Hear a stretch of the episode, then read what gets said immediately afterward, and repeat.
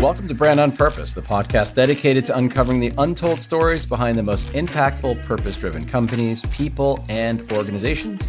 I'm your host, Aaron Kwittken. As I record this, curfews, closures, and social distancing orders meant to limit the spread of COVID 19 continue to sweep the country. The impact is being felt in communities of all sizes. While changes taking places are disrupting the lives of nearly everyone in some way, it does not discriminate. Food insecure individuals, in particular, 35 million in the US, based on a count from 2019, and sadly it's probably higher now, face particular challenges, and the number of people who experience food insecurity is expected to grow as industries and businesses continue to struggle. And while food insecurity is a complex and unfortunately not a new issue worldwide, there are many incredible organizations like the one I'm going to introduce you to in just a minute who are hoping to make a positive difference in the lives of those impacted. Robert Lee is co founder and CEO of Rescuing mm-hmm. Leftover Cuisine. Welcome to Brand on Purpose, Robert, and thanks for joining me today. Of course. Thanks for having me. Little I know about you. I know some about you. I know that you grew up thinking that food insecurity and hunger was the norm. Your parents were immigrants from Korea. They didn't know English, made them difficult to hold down jobs. You initially chose a career in finance and you thought that could be something that would lift everyone, which I'm sure it has. You're still a very young person. I'm not even sure you're 30 yet. You did very well in finance, and then you decided to leave to start rescuing leftover cuisine. Just tell me a little bit about what the organization is, why you did that, and a little bit more about the mission and the purpose. And I think it's been about five years now, right? Yeah, honestly, I mean, it's kind of crazy to think about, but I went full time in 2014, so it's actually been about six years. It's kind of crazy. You've pretty much covered my entire, you know, kind of drive for doing this. It really is a very personal thing. I think it was weird for me to really think about how food was really thought of as an inconvenience for most people and something to get done and to you know to just subsist and you know survive and keep, continue to keep on moving. I grew up thinking food was pretty much life and at every moment constantly thinking about food. I think is one of those things where it really kind of shaped decisions I made and really kind of made me think about how I could continue giving back to throughout college throughout my decisions, even after college and my career as well. For me, just to give you an overview and basic kind of understanding of the organization, Rescuing Leftover Cuisine, super long but self-explanatory name. We essentially bring excess food from food businesses, restaurants, and different supermarkets and grocery stores that have excess food to those in need at homeless shelters, and food pantries. And the way we do that is really through engaging the public as volunteers through a web application, super simple, basically a calendar kind of confirmation tool. And uh, it allows people to actually be involved and actually rescue food and bring it to those in need.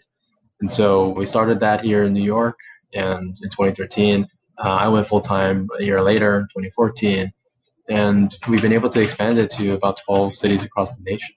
And it's been an amazing journey it's been crazy to see how many people also share the same vision of making sure that excess food doesn't go to waste.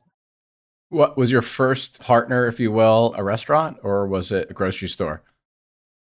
It was a restaurant. It was actually, we got two partners at the same time within the same block of each other. It was uh, Little Fox Cafe and Canteen Brescia. And I think both of them actually don't exist anymore typical to New York, I'd say. But it's interesting. They were both on Kenmare Street in Soho, and I was literally just going door to door and you know pitching what we were doing. And the same day, we, we got both of them. I remember that day, I was like, wow, this is actually going to work. Like, people actually want this.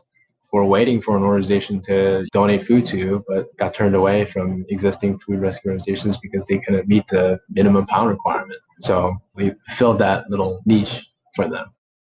I get caught up with like technical logistical issues. So this is food that ordinarily would have been thrown away. And how did you get around the Department of Health regulations where it's not kind of already packaged according to certain guidelines? Because I've tried to give food away I, this is so stupid, but like, you know, we've had back in the normal days, we would have friends giving at the office or sides giving. Sometimes people would take the extra food home. And as long as it's getting eaten, I'm very happy. My mom is a Holocaust survivor, World War II baby. So like I grew up, if there's like half a radish left over, like you put it in Tupperware and you throw it in the refrigerator, you know? We would reach out to all these organizations and be like, nope, sorry, we can't take that. I'm like, really? I'm like going to throw this away. You really can't take it. So then I would bring it home or to Westchester where I live. And I knew some different organizations where I can just drop it off and not ask them and just feed people a lot of day laborers and things like that. And they're very grateful. They don't care that it didn't come prepackaged. I've got a half a tray of lasagna that I'm going to throw away. 40% of the food we produce in this country is wasted. And when you think about like what that looks like, there's food that's in the kitchen at these food businesses that are left over that are meant for consumers, but they're closing. So they're basically going to throw it away, even though it's completely clean and safe for consumers and all that stuff. And then there's plate waste, and there's it kind of has that full spectrum of people, you know, consumers that ate food and then leftover rice or whatever on their plate. It's interesting for our organizations, we don't really go around any regulations or anything like that. We are in compliance with the standards, but it is interesting in, in terms of ways for us to tackle food waste across that full spectrum, right? For food businesses that have excess food in their kitchen that is safe for consumers to eat. It's not packaged, as you say, but it is completely safe and able to be fed to consumers. It would be essentially able to be donated to those in need, and homeless shelters and kitchens can receive them. For food, unfortunately, that is made at home, like probably your, your friend's giving or something like that, unfortunately, we wouldn't be able to accept that type of food for that, actually, we just kicked off a campaign literally yesterday, just in time for Thanksgiving, called Clean Out Your Fridge Day, or really it's Clean Out Your Fridge Challenge, because yesterday was apparently National Clean Out Your Fridge Day, which we didn't make up. Apparently, it already exists.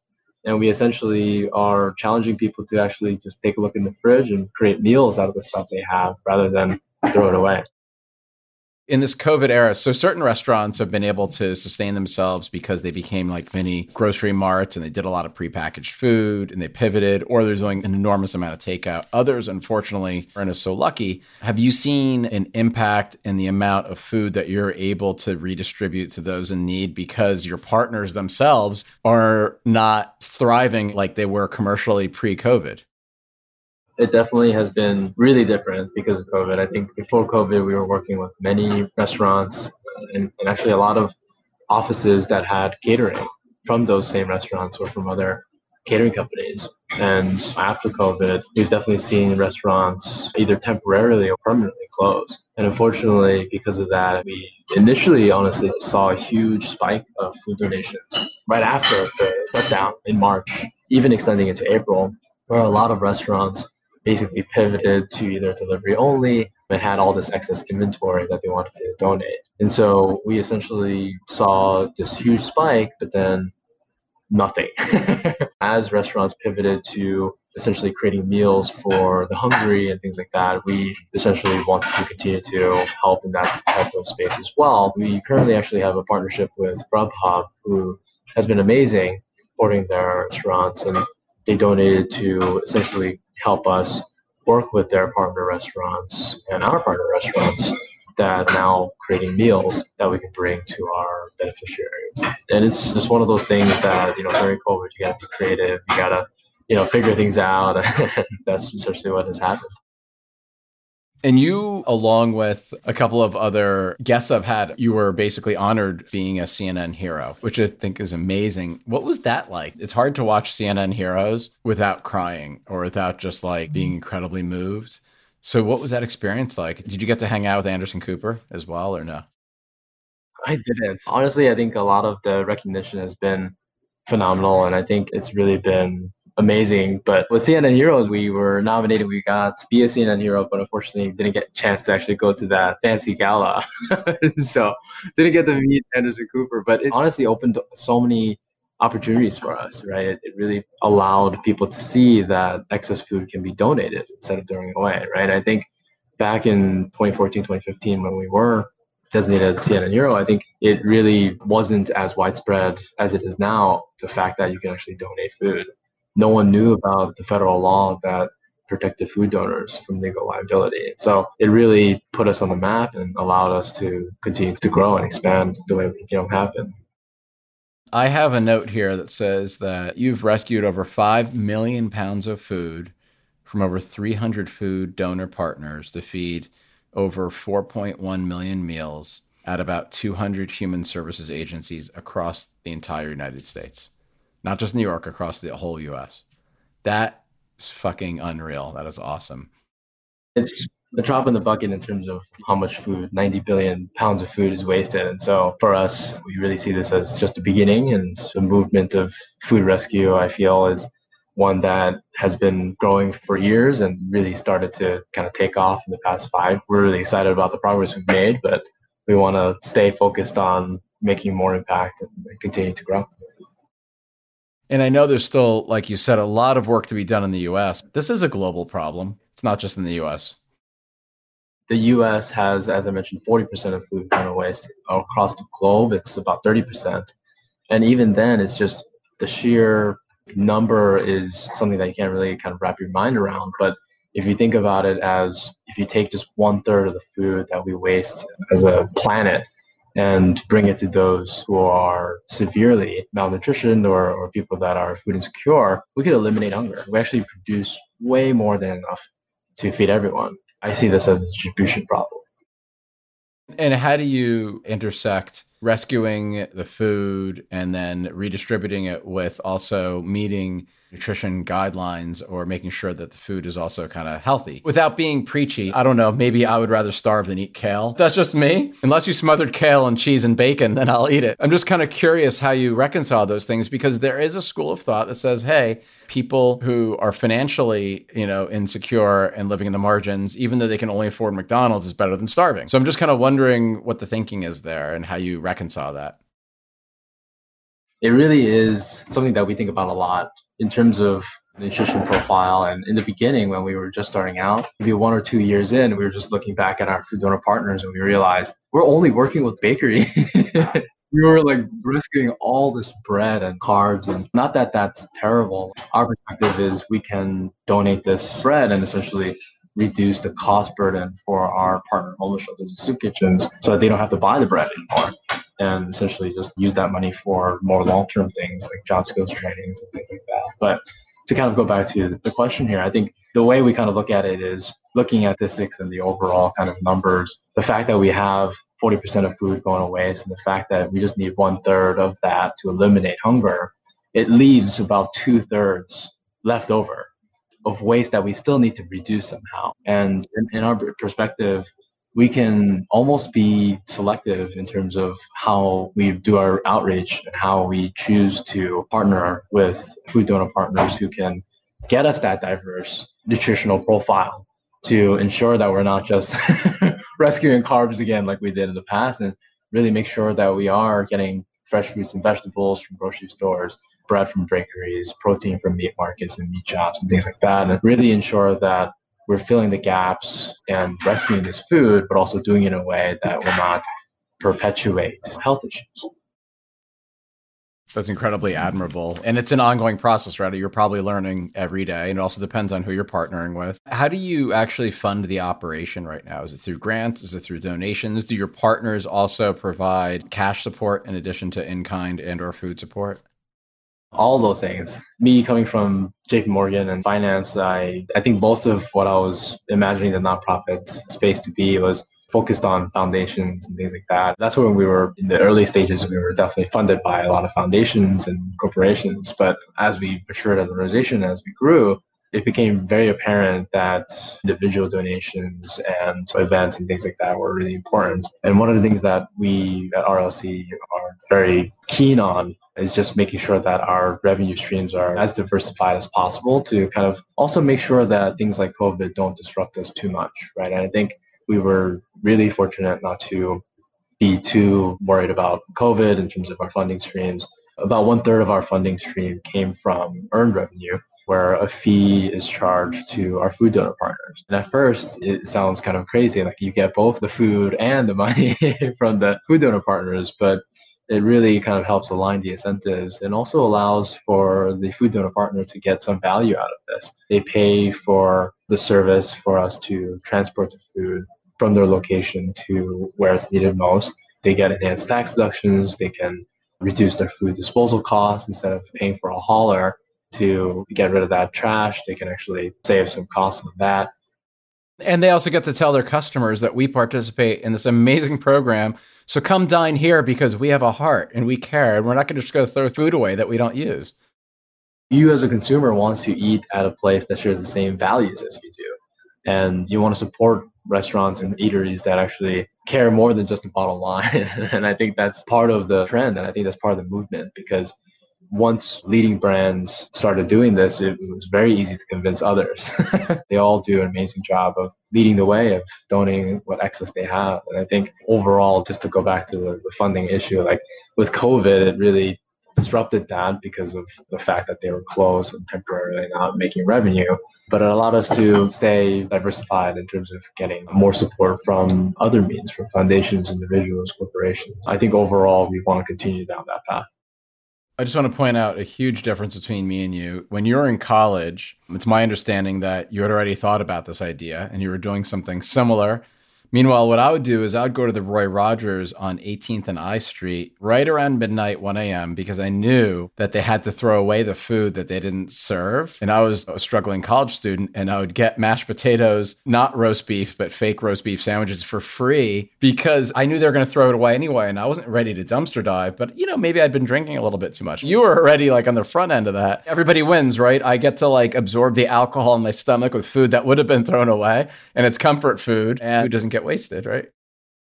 There's an app that we partnered with called Food for All. They're based out of Boston and in New York, and they essentially have this model where they actually sell the excess from like delis. It's perfect, right? Because then the business gets to sell as much as they can for a reduced price, and college students and anyone else can benefit on value that they can save on, and we just get whatever excess they can't sell. And so everyone kind of wins in that process, and we reduce waste pretty much at every step of the way. Let me ask you this. I mean, I think that for those of us who are privileged to have so much more than others, COVID has also given us a new kind of sensibility where we don't take, hopefully, as much for granted as we once had before. And it could be as something as simple as being able to safely get on Metro North to commute into the city or to take a vacation with our family. I was just wondering when you sit down, whether it's a snack or a meal, however many times a day, you're me, I eat like 10 times a day. I imagine that you've never, ever in your life have ever taken food for granted and you never, ever will, based on how you grew up and the way you've looked at and devoted your career and your life.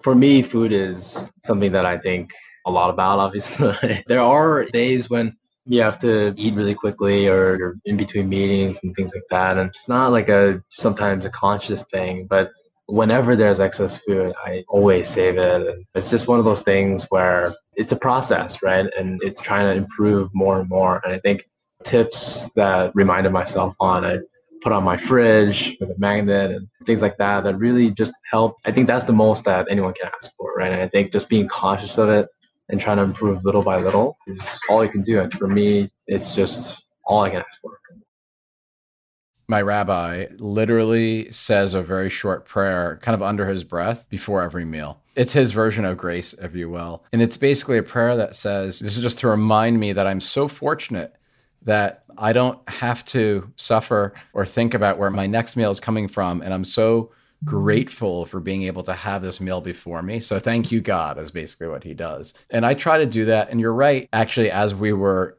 talking, I got a text from my wife. She's like, "Do you want kava?" And I'm like, "Yeah, of course I want kava." It's interesting because it's one of those things where not only is it culturally important because it brings us together, and each of us have our own cultures. There's certain foods that have so much meaning and it represents kind of who we are, right? It's also something that we're constantly thinking about. I don't care who you are those people who don't go hungry think about food almost as much as people who do go hungry. It's such an important staple of life and comfort and culture and connectivity. And I think that that's something that we don't talk about enough. We talk about it almost always in the pejorative, which is eat less or eat this, eat that. We bully people into like a nutrition or diet, or I can't believe you're eating that piece of meat because you're killing us, or you're killing the environment. There's a lot of judgment associated with the food narrative. Whereas you're flipping it and saying, fine, there are people who are going to judge based on nutrition and whatnot and the environment. But what about all those people that are food insecure? And what about all the food that goes to waste? And let's not judge anymore. Let's bring people in and call them in instead of calling them out.